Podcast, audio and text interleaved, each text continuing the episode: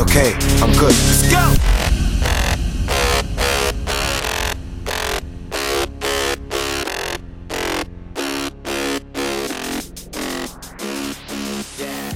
Hello and welcome to the Intentional Grounding Fantasy Football Podcast. My name is Noah Downs and I am sort of joined by my co-host Luke Bisson today. Um, so you could really say that this podcast, this particular one, the one that you are currently listening to, is episode 18, version 4. Now let me tell you exactly what happened. So we recorded the first version of episode 18 while we were doing our live draft for our listeners league. Unfortunately, we ran into technical difficulties. Those technical difficulties being that Google Hangouts updated how they record their live sessions about two hours before the draft, and we couldn't figure that out. So, round two came up last week when we tried to record a recap of our listeners' league. So, that went pretty well up until the point where we realized that JoJo's laptop had died, and he was the one that was recording everything and therefore we lost everything up to about 20 minutes into the podcast. So we have a lot of great outtakes from that, but nothing worth posting just yet. Look, be on the lookout for an outtake pod coming up sometime soon. And then finally, Luke and I were able to get together last night without JoJo, because JoJo is still unpacking, getting his house ready from his move. But Luke and I were able to get together and we were able to record, and we recorded for between 9 p.m. and 10 p.m. Perfect podcast. It was amazing. I'm not going to say it was the best pod ever, but it was pretty good. And then I wake up this morning to go to edit it, to get it to all your wonderful, wonderful ears, and the file is corrupted. So now Luke and I said, listen, we need to do a podcast, a full length podcast, because we're getting you content through Grounding on the Go, and we're getting you content through uh, spin moves that Luke is putting out. But we need to get a full length podcast. So today's podcast is going to be Luke, me talking to you a little bit about how to get ready week to week in your fantasy league. That includes waiver wire, how to determine which player to start, and whatnot. Then you're going to hear Luke for a little bit, and Luke's going to talk about his rankings for week one. And then he's also going to talk about some questions that I had about those rankings for week one. That way he has a little discussion with himself. You know, it's Luke, he's a little crazy, so discussing stuff with himself is perfectly fine and then you're going to come back to me, and I'm going to answer some questions that we, you know, that we received between the last podcast that we published and this one. Uh, so, without further ado, I'm Noah Downs, and I'm about to take you on a journey. No, I'm just kidding. I'm not really, but the journey of every week in the life of a fantasy football player.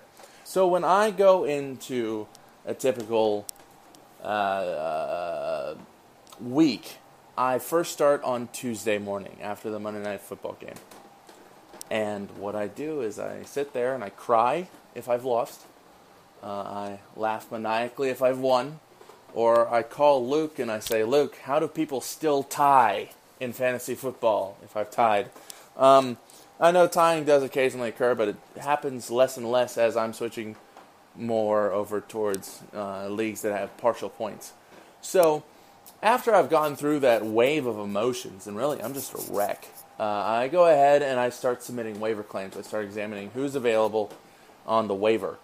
Um, and part of that waiver process involves setting my lineup for the following week. So at that point, I will look at the lineup I have, see if anybody's injured, see if there's anybody on bye, see if there's anybody who's up against a really tough matchup, and I might want to look elsewhere and then I see what holes I need to fill, and I fulfill waiver claims. Now, if you have first come, first serve waivers open all the time, where you just add a player, I would be ready to do this aspect as soon as those open. So it could be as early as 5 o'clock on that Tuesday morning. If you don't want to get up at 5 o'clock, well, all right, that's fine. I guess you're just not committed. I'm kidding.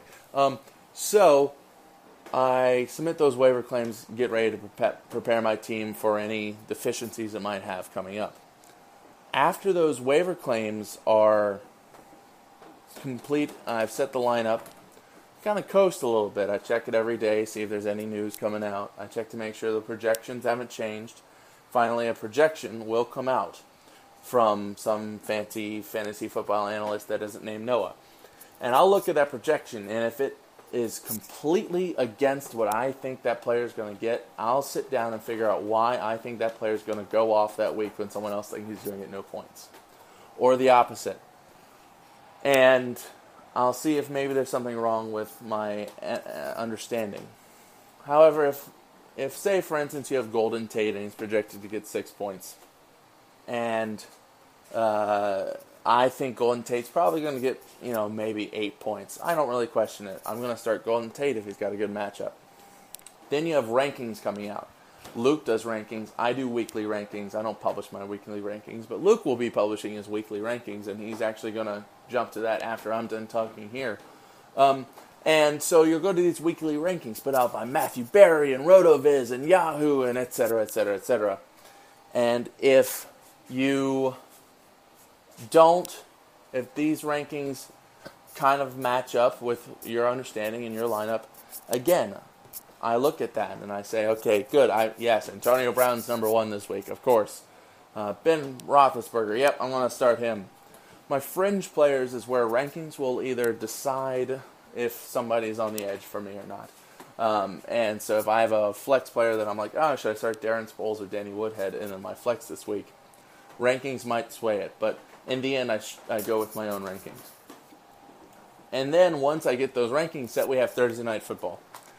Now, Thursday night football can be difficult because if you have a player that is playing Thursday night and or playing rather on Sunday or on Monday night, that your only other option is on Thursday night. Like if you have a tight end on Thursday and a tight end on Monday, and your tight end on Monday is questionable, then I think you have to do a little bit more research. And so what I do is I try and lock in who I have to lock in for that game.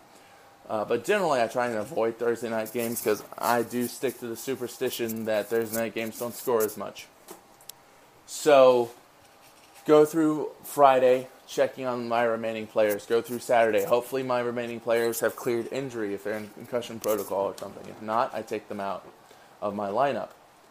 If I have a player who is still lingering, I'm going to flag them to make a note, flag to look at for stuff on Sunday. On Sunday, I wake up, I have a cup of coffee, and I take to Twitter.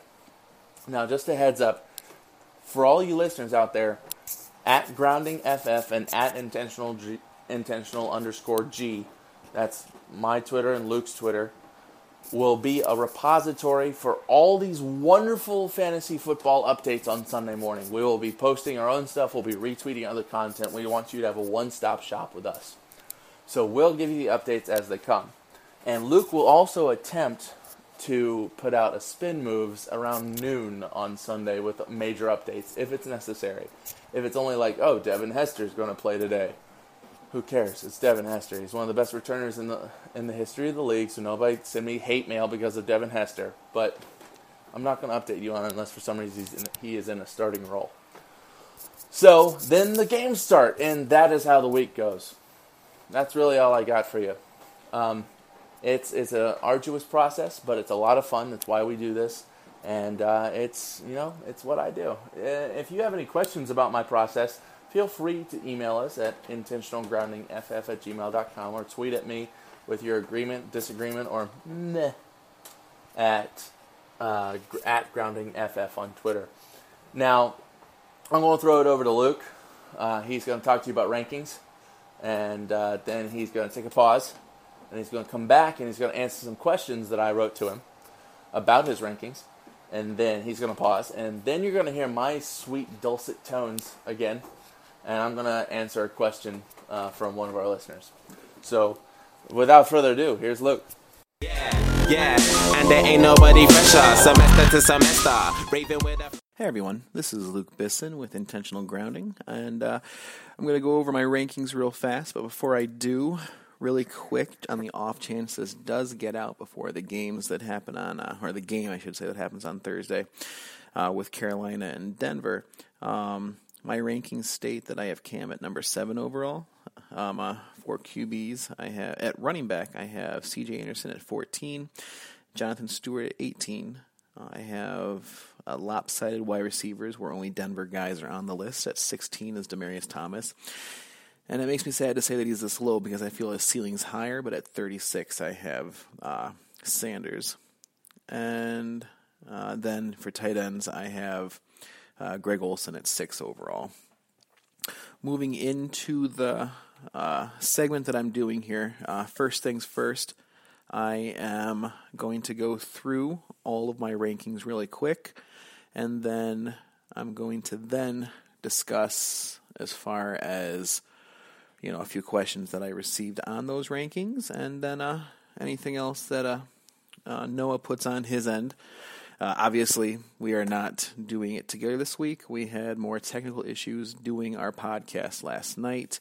We uh, lost the file, and so to make sure that we're getting something out for you guys, we are going to do our part separate today due to time constraints and uh, scheduling conflicts. So, without any further ado, let's take a look. We'll start with the QBs. Uh, my QB rankings I have Andrew Luck number one overall against Detroit. I have Aaron Rodgers at two. Then it goes Brees, Wilson, Derek Carr at five, and that's only because of the New Orleans defense. Uh, normally, in a normal week, I would think that he'd be closer to the uh, lower half of the first, you know, being a, a QB one. But this week, I think it's positional or uh, situational as to why he's going to do as well as he is. Uh, same thing with Matthew Stafford. I have him at six. Uh, Cam Newton against Denver is um, a very, very good defense. That's why he's all the way down at seven. Uh, Big Ben versus Washington, I have him at eight. Uh, then I have Carson Palmer, Blake Bortles, Eli Manning, Kirk Cousins, Tyrod Taylor. I have at thirteen, Jameis Winston at fourteen, and then Alex Smith rounds out my top fifteen at quarterback. Uh, going into my running backs, I have Gurley AP, DeAngelo Williams, David Johnson. I have Spencer Ware number five because of San Diego's lack of having uh, a rush de- or run defense. Uh, then I have Zeke against the Giants at six. Lamar Miller at Chicago is seven. Then I also have I have Mark Ingram at eight, Doug Martin at nine, and Devonta Freeman rounds out the top ten. Uh, I wanted to get uh, no, my number 11 guy, McCoy, a little higher, but it was hard to fit him in. But I have LeSean McCoy at 11. I have Eddie Lacy at 12 because he's against Jacksonville. And Jacksonville's defense, this is going to be uh, you know, I, I, feel that Jacksonville's defense, although it took a lot of steps in the offseason for getting the guys, now it's going to take them time to, to gel and figure out what's going on. I don't expect them to come out against a potentially potent offense like Green Bay and be able to, you know, be game busters or anything. So uh, I have him there. And then after that, I have uh, Ryan Mathews against Cleveland at 13. Uh, C.J. Anderson versus Carolina's offense at 14 uh, Latavius Murray, uh, Carlos Hyde, Rashad Jennings, Jonathan Stewart, Frank Gore at Detroit um, is 19. Melvin Gordon uh, versus Kansas City is 20. Uh, then I have uh, Christine Michael at 21. Now that could drop a little bit depending on. It sounds like Rawls is going to get some play time, so they could go into more of a committee thing. So he may drop back a little bit. But currently, uh, with it, while everything is still a haze, he's still up there. Uh, Demarco Murray for me is at 22. Matt Forte again, Cincinnati is 23. And for me, it's more so because I don't trust uh, them not to go more committee with uh, the Bilal Powell being there. Now, Khiry Robinson is officially gone. Uh, and yeah, he re injured his leg and whatnot. So they may decide to leave Bilal Powell back a little bit more as the backup, so that way, you know, they have someone there in case Forte goes down. But I'm not sure.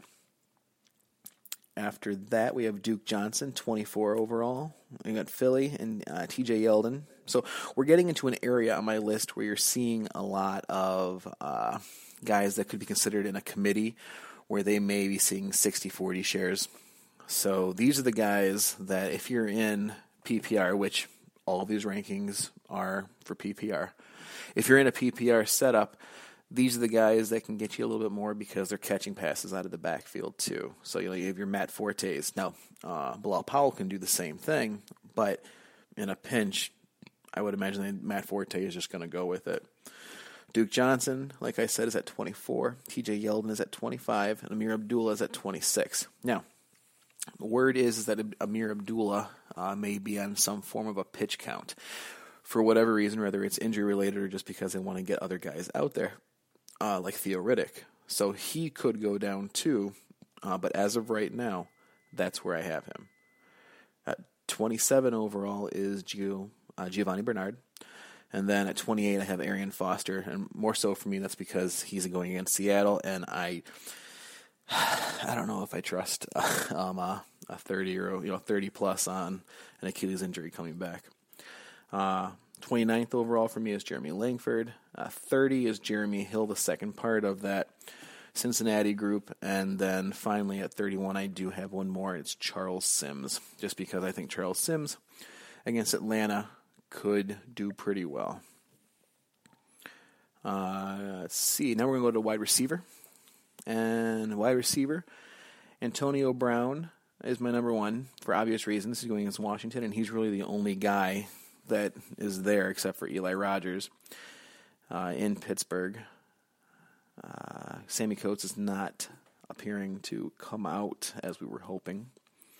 Uh, number two is Julio Jones. Then I have OBJ at three. Mainly, those two for me uh, are going to be up high, and they're going to. It's one or the other every week. Basically, it just kind of like depends on the uh, matchup they're getting.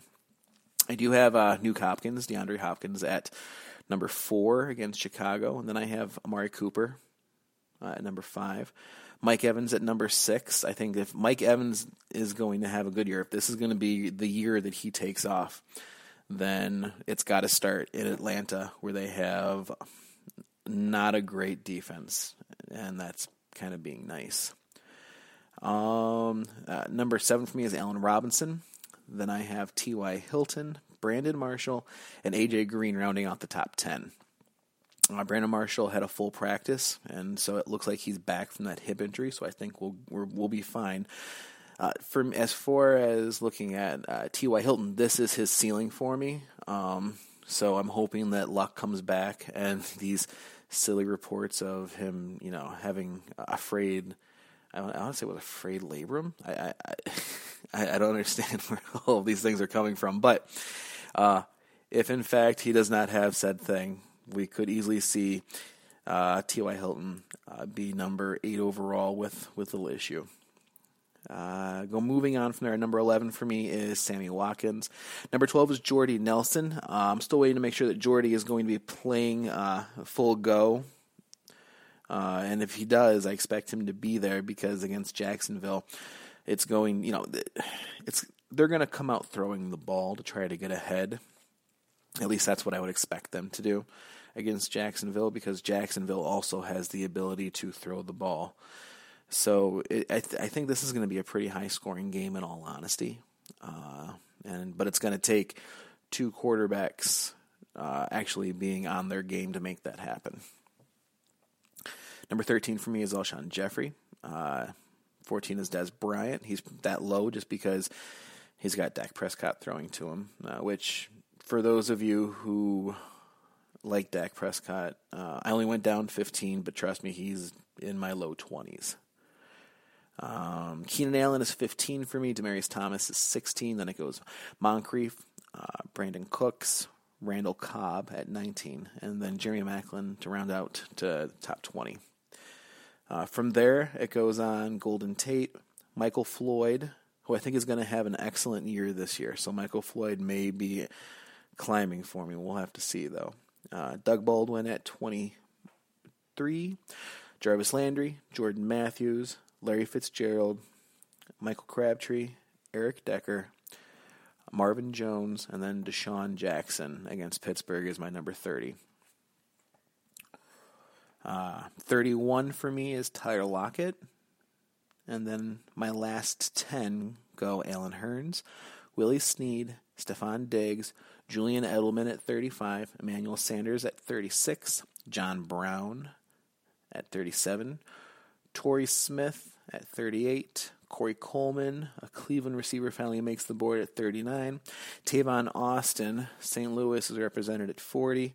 And then finally, Mike Wallace of Buffalo makes the list. I'm sorry, of Baltimore makes the list going against Buffalo at 41. To round up this list of rankings, uh, we're going to go through the tight ends real quick, for which I only have 12 because it was really hard getting to 12. Uh, the issue that I have is that there's too many question marks, and the guys that are there's some really not good tight ends right now, so it's really hard to sit there and put any of them in front of the other. So for me, obviously Gronk is number one. However, the newest reports coming out today say that um, his ish he is not 100% and he is he himself said that he is week to week so jordan reed may be jumping up to number one before you know we get to the weekend but for right now, Gronk remains.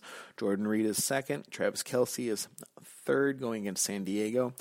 Coby Fleener, it was hard putting him this high because he is having quote unquote issues uh, in New Orleans camp, you know, getting down the offense and whatnot. However, Oakland last year was just the place for tight end production, you know, opposing tight end production.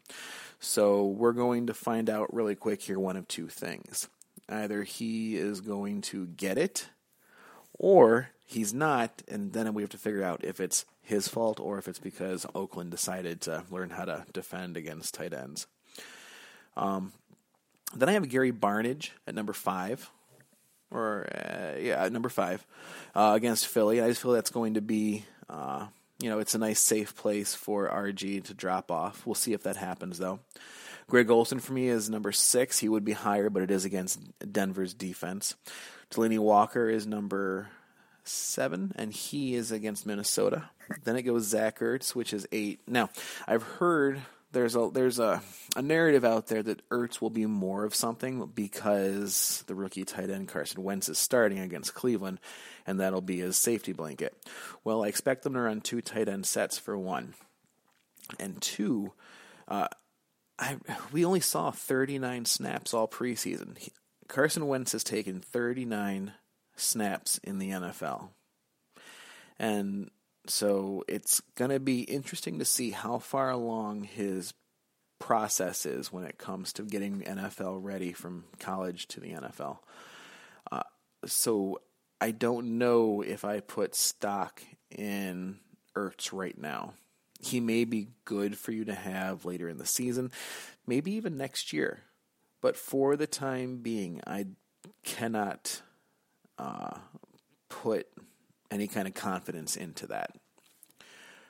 Then after that, number nine for me is Dwayne Allen. Now, once again, this is a guy who did not produce a lot last year. As a matter of fact, in probably a third of my dynasty leagues, he was sitting on the waiver in way, way, way into the um, uh, off season. So, I mean, as a matter of fact, I just tried to pick him up in two of these, two of my dynasty leagues uh, in the past week uh, when waivers were going to clear, and I lost out on both, unfortunately. But people were extremely overpaying for them with their FAAB budget. so more power to them. Uh, number ten for me is Antonio Gates. Number eleven for me was Julius Thomas, and finally number twelve is Jason Witten, and that's just because from there on out, it's you know a huge, huge question mark. So, with those rankings out of the way, uh, we're going to pause for a minute here, and when we come back, I'll go through some of the questions I got for it. Thanks a lot, guys.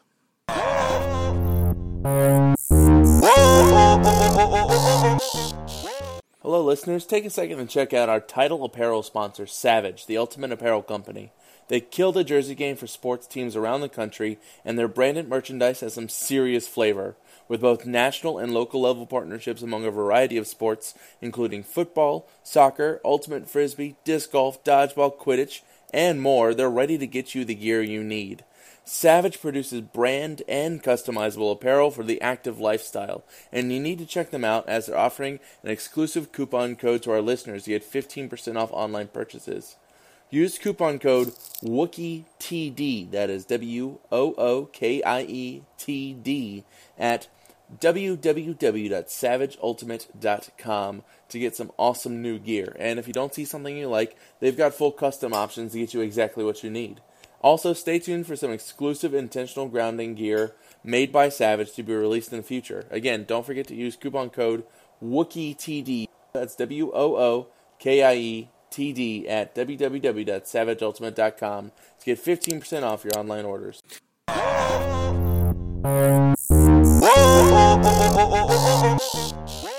Hey guys, uh, first off, welcome back. Uh, thank you for sticking with us through our um, uh, technical difficulties. Uh, hopefully, uh, next week during week two, we can you know do better. Uh, right now, I'd like to go over one, two, three, maybe six questions real quick regarding the rankings that I have gone over in the first segment. Uh, all of these were actually submitted by Noah uh, when he uh, first got the rings from me. He he definitely had some questions, as I'm sure you all may. So let's see if I can start here. And if you have any further questions, please contact me at intentional underscore G on Twitter or intentionalgroundingff at gmail.com. Uh, and, you know, I'll try to answer your questions before we get to uh, Sunday.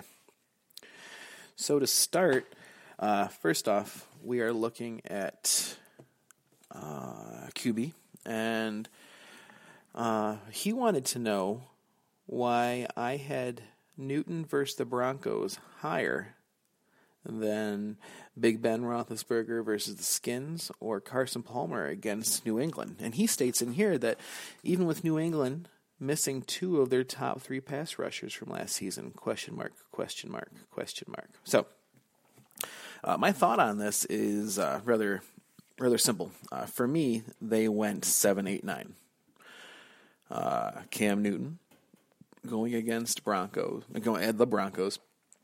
I feel that with him, uh, he is able to do more with less, as we saw from last year. He's able to get around and run um, when he needs to. And he, personally, between him and Big Ben, I think that he's able to do more with the average squad that he has than what Big Ben is able to do now, having the best wide receiver in the game.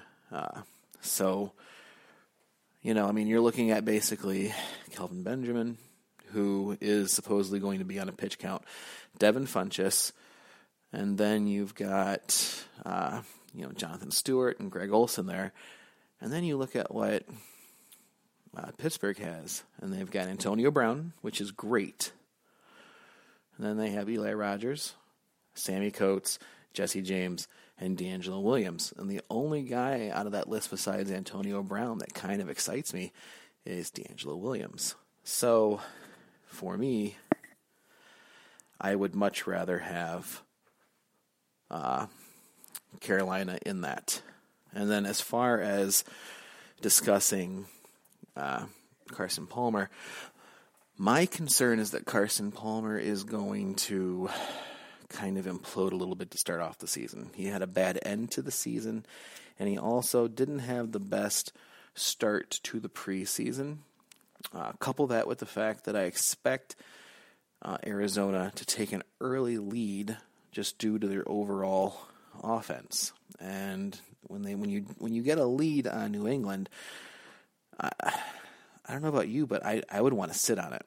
so what I imagine happening is you know the second half of the game if they have a lead, as long as it's a decent enough lead, I think they're going to try to run the ball as much as possible, which is going to cap really any kind of um, momentum that Carson Palmer could carry.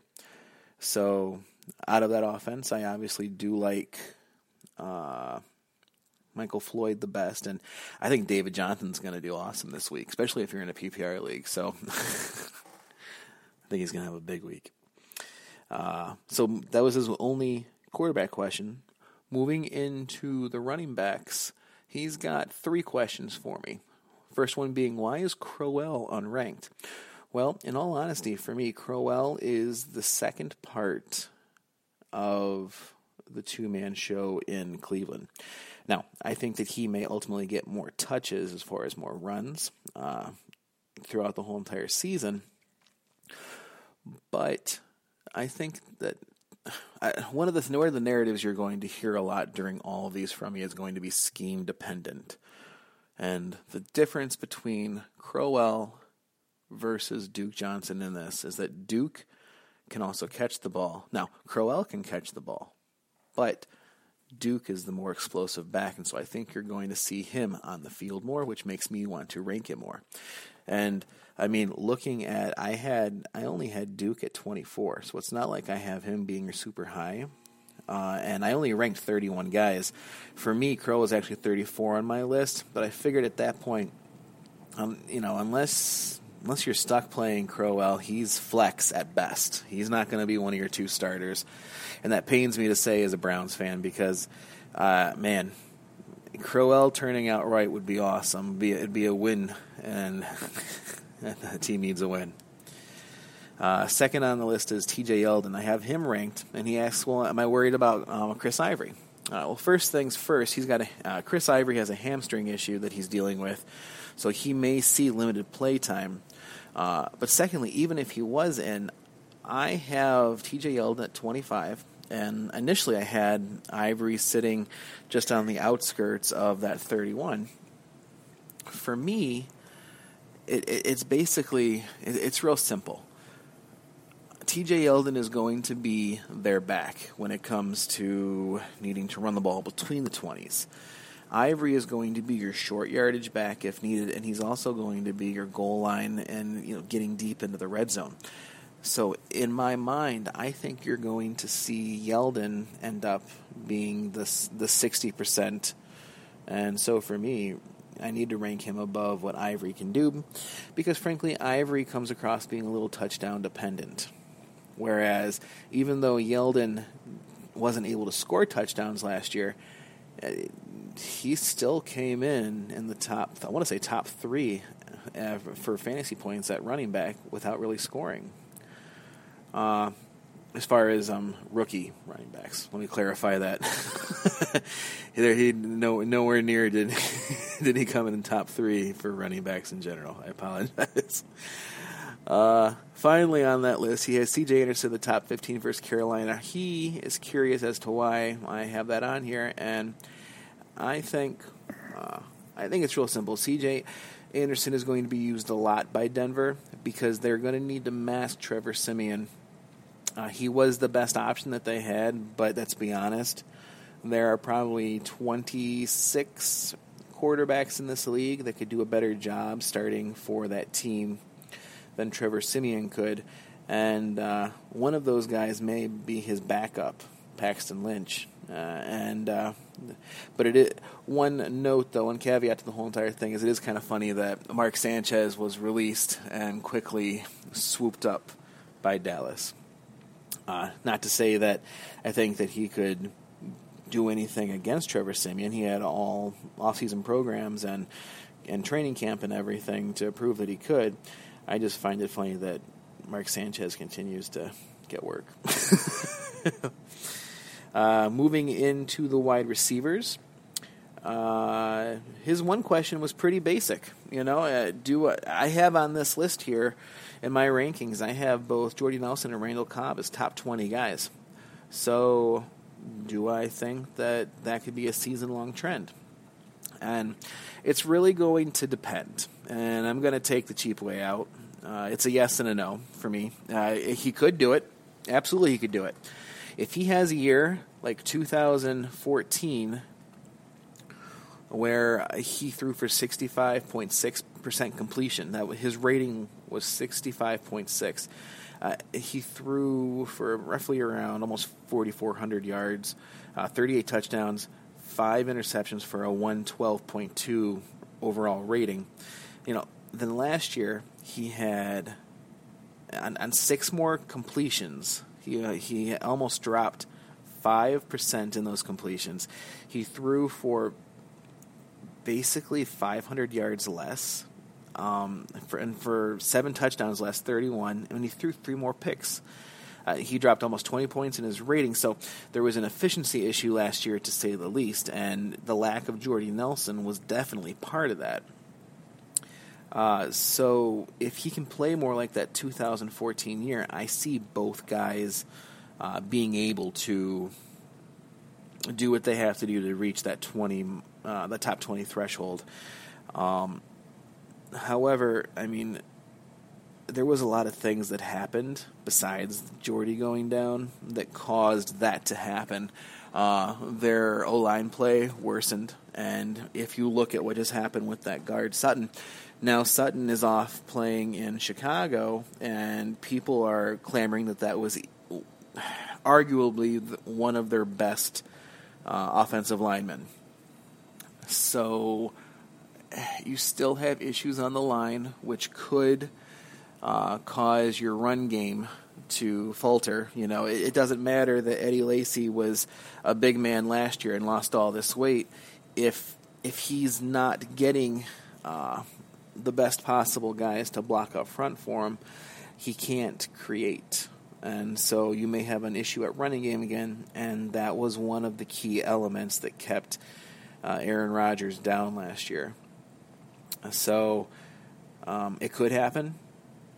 Jordy Nelson coming back could give him that extra option that he needs, but he's also going to need time to create and allow him allow Jordy to get the routes ran that he needs to make you know those deeper catches and keep the uh, defense honest.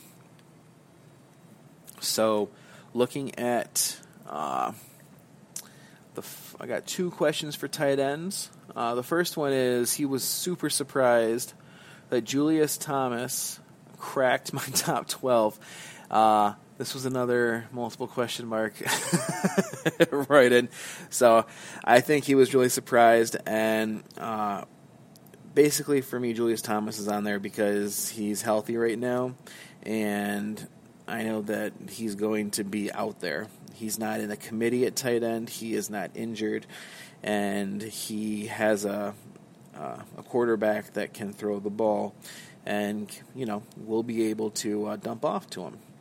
I uh, we we all know that Green Bay doesn't have the best uh, defense, but their secondary is not too bad, and they are starting to uh, develop uh, their uh, inside linebackers like uh, Blake Martinez and everything. So there's going to be a soft center to that defense on paper, at least.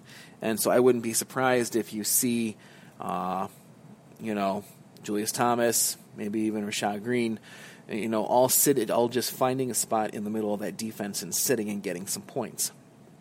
So that's why he's in the top 12 for me this week. I promise you, it's not going to be a regular occurrence. Uh, and then finally, Clive Walford. He's unranked on my list.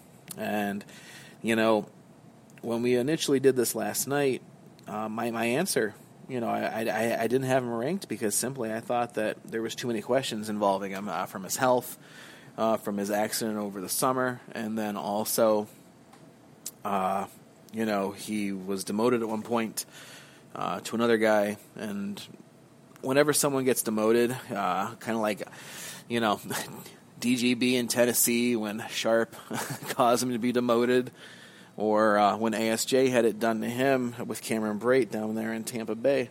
Whenever that happens, you, you begin to question if it's if it's something that they're actually doing wrong, or more so is it just the coaching staff trying to get you know something more out of them, and and it's really hard to you know read the tea leaves and figure out why it was there. But those things kept me from wanting to put him in as of right now.